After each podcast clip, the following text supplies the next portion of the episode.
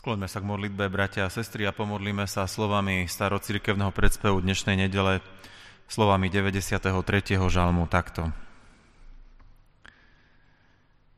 Prepevný je tvoj trón od počiatku, hospodine, ty si od väčnosti. Pozdvihli rieky, hospodine, pozdvihli rieky svoj hlas, pozdvihli rieky svoj hukot mocnejší než zvuk mnohých vôd, mocnejší ako príboj mora, vznešený je hospodin na výsosti. Spolahlivé sú tvoje svedectvá, posvetná úcta patrí tvojmu domu na večné časy, hospodine. Amen. Bratia a sestry, z úcty k Božiemu slovu povstaňte a vypočujte si slova písma svätého tak, ako sú napísané v knihe Jobovej v 38. kapitole od 1. po 11. verš. Vtedy hospodin odpovedal Jobovi z búrky a riekol Kto zatemňuje moju radu nezmyselnými slovami? Opáš si bedrá ako statný muž. Budem sa ťa pýtať a ty ma pouč. Kde si bol, keď som kládol základy zeme? Povedz niečo rozumné, ak vieš. Ty iste vieš, kto jej určil rozmery a kto roztiahol nad ňou merací pás. Na aký základ boli spustené jej piliere a kto položil jej uholný kameň. Vtedy, keď ranné hviezdy zvučne plesali a jasali všetci nebešťania. Kto uzavrel more bránami, keď vyrazilo prúdom zlo na hlbiny, keď som mu oblaky dal za odev a hustú mrákavu za plienky, keď som mu vyznačil medze a položil závoru i bránu. Vtedy som povedal, až potiaľ môžeš ísť a nie ďalej. Tu sa zlomí pícha tvojich vln. Amen.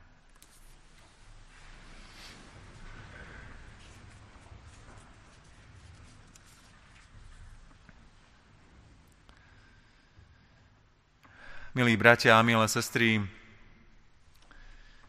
Anna a Štefan sú manželmi 10 rokov. Sú členmi nášho zboru a majú dve krásne céry, Hanu a Sáru. Anna vyrastla v našom spoločenstve a momentálne vedie ženskú biblickú skupinku. Štefan vyrástol v inom cirkevnom zbore. Náš zbor začal naštevovať po skončení štúdia, keď sa zamestnal. Anna a Štefan sa stretli v našom zbore a vzali sa. A teraz verne slúžia spoločne ako vedúci manželskej skupinky. Navonok to vyzerá že v tejto rodine je všetko v poriadku a že sa majú dobre. Ale majú obrovské problémy. Sára, ktorá má len 5 rokov, ťažko ochorela. Dostala akutnú leukémiu. A ruka v ruke s chorobou prišli do tejto rodiny aj neuveriteľne ťažké finančné problémy. Zdá sa, že manželka Anna to všetko nesie a zvláda.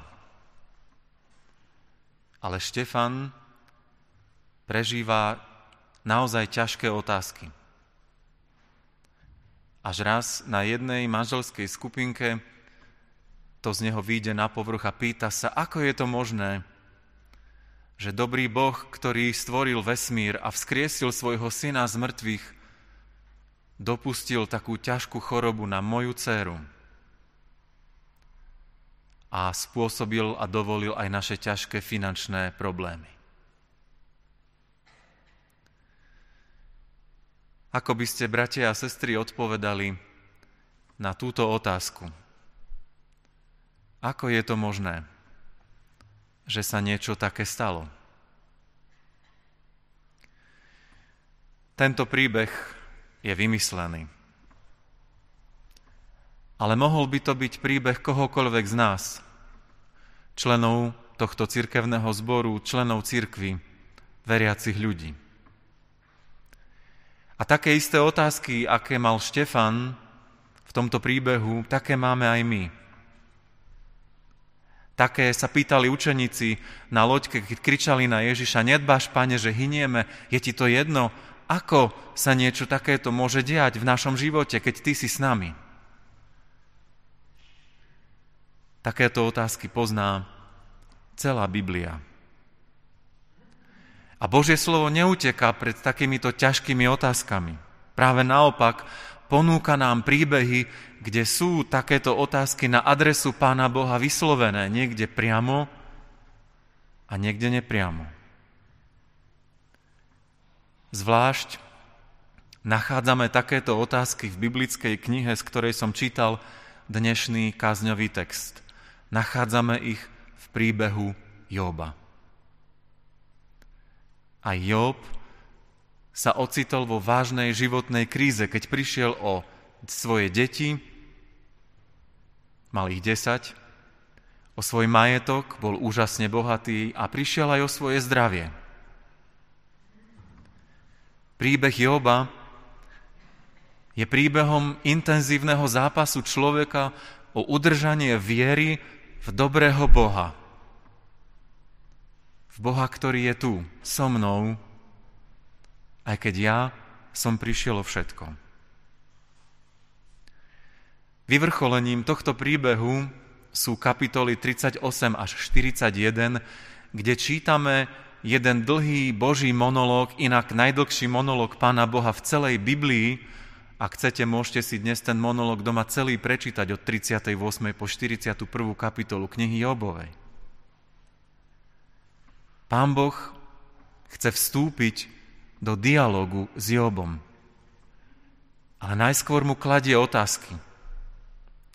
Znie to, keď to čítame v prvom verši, ako keby pán Boh priam vyzýval na súboj Joba, keď mu povie, no tak teraz sa ukáž, aký si statný chlap, podpáš si bedrá a pusti sa do mňa. Ako by sa Job mal pripraviť na vedomostný súboj s Bohom, taký starozmluvný televízny duel. Job má odpovedať na Božie otázky. Pán Boh nám mnohokrát nechce dať hotové poučky. Prečo sú veci tak, ako sú? Prečo On koná tak, ako koná? Ale možno práve naopak, tak ako Joba, pomocou otázok nás priviesť k odpovediam odpovediam, ktoré nás privedú k poznaniu Božej zvrchovanosti. Tie Božie otázky, ktoré som dnes prečítal z toho textu, nás vedú k takým trom prejavom Božej zvrchovanosti, ktoré majú byť uistením o tom, že Pán Boh je stále tu a že stále má všetko pod svojou kontrolou. Skúsme si teda spoločne dnes prejsť cez tieto tri Božie otázky, ktoré Pán Boh kladie Jobovi, ale aj nám, keď sme možno my plní otázok voči nemu. A tie prvé Božie otázky, bratia a sestry, pre Joba znejú, kde si bol, keď som kládol základy zeme? Povedz niečo rozumné, ak vieš. Ty iste vieš, kto jej určil rozmery a kto roztiahol nad ňou merací pás.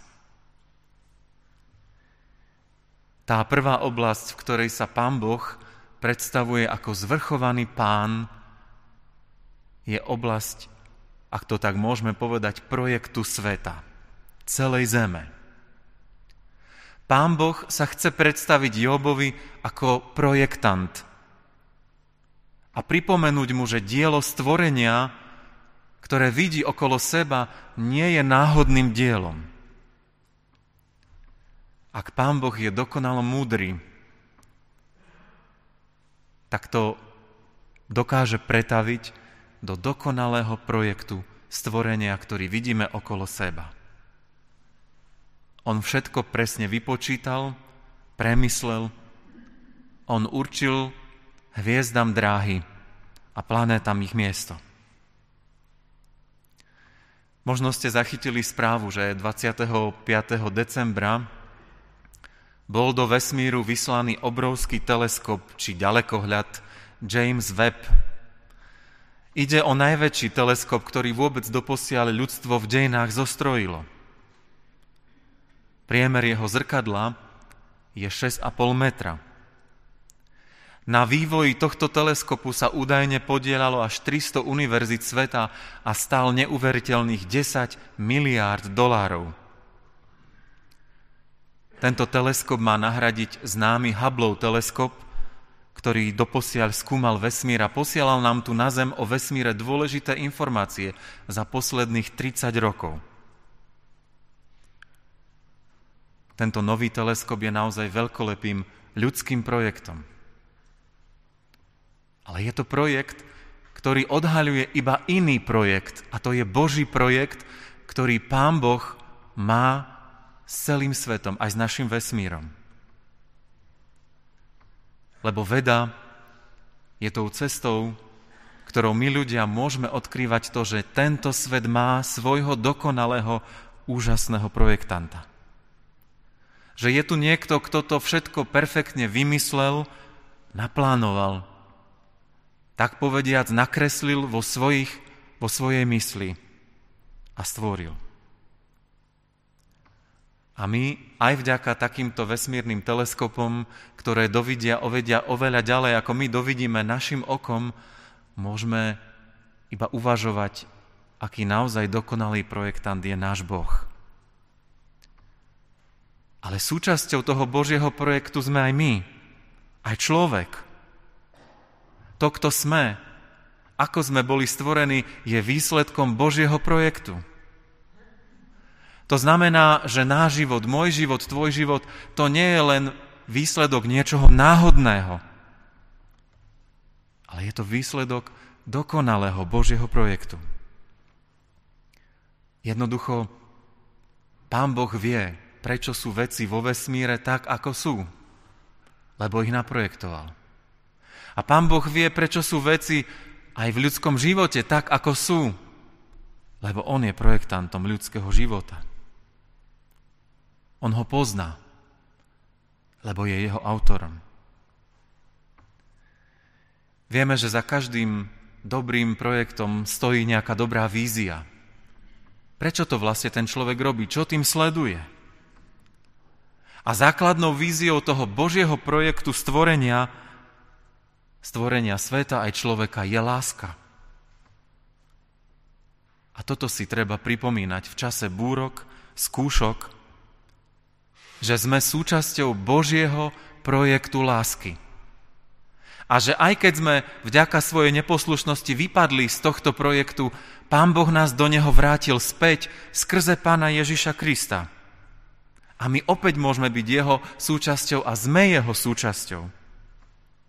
A aj keď mnohokrát nevieme a nerozumieme a nechápeme, čo sa to deje v našom živote, Pán Boh to vie.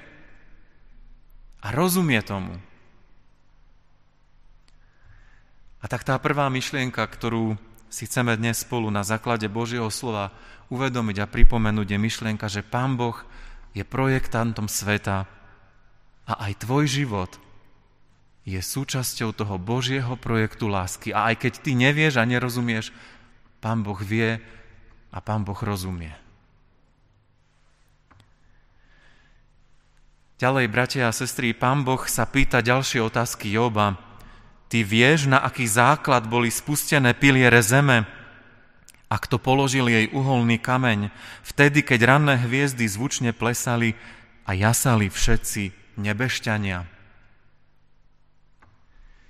Pán Boh týmito otázkami akoby prechádzal od toho projektu k realizácii. Môžeme povedať ku stavbe sveta.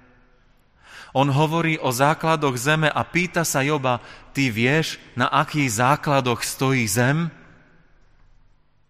Samozrejme, že v tej otázke je tak trochu odraz tej starovekej predstavy, že zem je doska, ktorá stojí na nejakých pilieroch, na nejakých základoch. Ale pre nás je dôležitá zväzť, ktorá je tam ukrytá, ktorá nám hovorí, že ak Pán Boh niečo robí, tak to robí poriadne. Dá tomu poriadne základy. Stavia zem na pevných a poriadnych základoch. On tvorí všetko stabilné, pevné, isté. Aj v 119. žalme čítame, hospodine, upevnil si zem, takže pevne stojí. Vieme, že už aj u nás na Slovensku sa stavali budovy, ktoré projektanti krásne naprojektovali. A ich postavili a boli to budovy moderné a vzhľadovo veľmi pekné. A za krátky čas ich museli zbúrať, lebo statika tých budov bola totálne fiasko. Boli moderné a boli krásne, ale postavené na zlých základoch a stali sa nebezpečnými pre ľudí. Bolo by zbytočné mať krásny projekt, aj krásnu stavbu, ak nemá pevné základy, ak nestojí pevne, ak jej hrozí pád, alebo tá budova naozaj reálne spadne. A my vieme, že pán Ježiš v podobenstve o staviteľoch presne o tom istom hovoril, že môžu byť dva domy úplne rovnaké, ale ak jeden stojí na piesku, tak spadne a obstojí iba ten na skale. Pán Boh nie je len dokonalý projektant, ale Pán Boh je aj perfektný staviteľ. On naprojektoval krásny svet, ale ho aj postavil a dal mu pevné, isté, stabilné základy v čase búrok, keď sa všetko okolo nás trasie, alebo aj v nás sa všetko trasie, vtedy si treba pripomenúť, na akom základe stojím. A že ak Pán Boh postavil pevné základy pre vesmír, pre svet, potom aj pre mňa môže byť tým pevným a dobrým základom, neotrasiteľným a istým. A aj toto si treba pripomínať, keď nechápeme, nerozumieme, keď sme zaplavení otázkami, ktoré možno výjdu niekedy aj na povrch, že Pán Boh sa v Kristovi stáva uholným kameňom môjho života, mojej spásy, mojej nádeje. A aj keď sa ja trasiem a chvejem, tak ten základ sa nepohne. Ten je neotrasiteľný, a nemeniteľný. Lebo je to základ, ktorý je z Krista a v Kristovi. A tak tá druhá myšlienka, ktorá z tej Božej otázky na Jobovú adresu vyplýva aj pre nás, znie, je, že Pán Boh je staviteľom sveta na pevných základoch a je pevným základom aj pre môj život. A napokon, bratia a sestry, pán Boh kladie tretiu otázku v tom prečítanom texte, keď sa pýta Joba, kto uzavrel more bránami, keď som mu vyznačil medze a položil závoru i bránu. Povedal som, až potiaľ to môžeš ísť a nie ďalej. Tu sa zlomí pícha tvojich vln. Pán Boh tu hovorí o mori, o vode. Vodu berieme ako darkyňu života, ale tu je symbolom chaosu, neporiadku, je symbolom smrti. Túto predstavu Izraelci o mori, o vode prevzali od pohanov.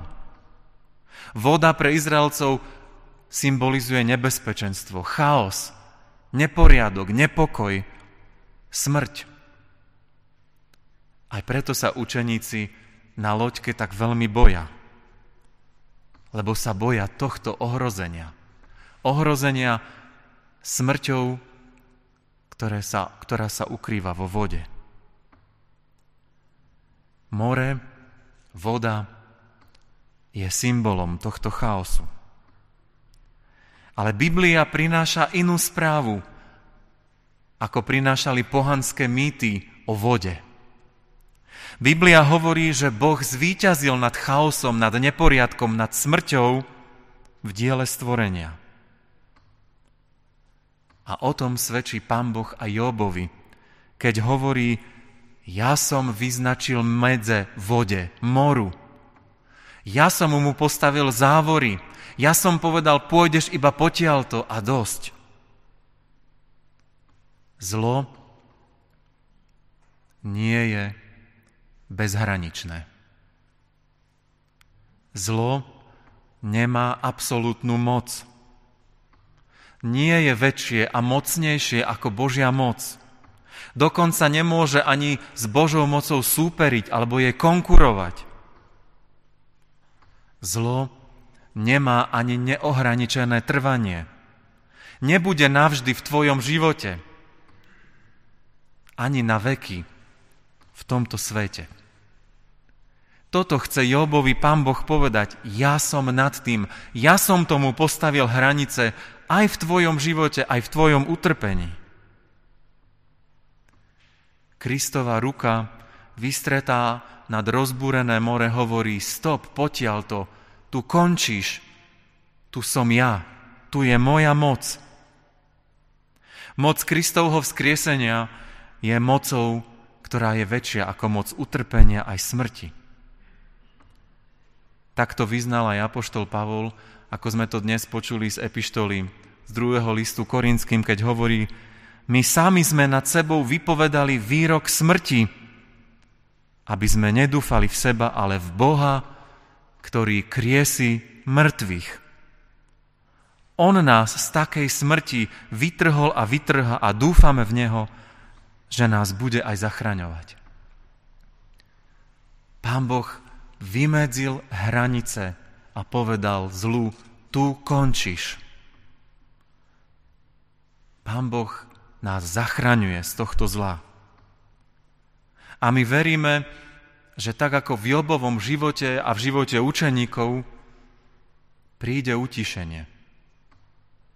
Príde koniec búrky, koniec utrpeniu. Aj keď my sami sme už nad sebou vyriekli ortiel smrti, Pán Boh nad nami v Kristovi vyriekol ortiel života, ktorý presahuje hranice tohto sveta. A takto tretie, čo si uvedomujeme, je to, že Božia moc je nad všetky moci tohto sveta. Že Pán Boh vo svojej moci vymedzil hranice zlu a má moc nás zachrániť. Má moc utíšiť a povedať búrke koniec. Amen.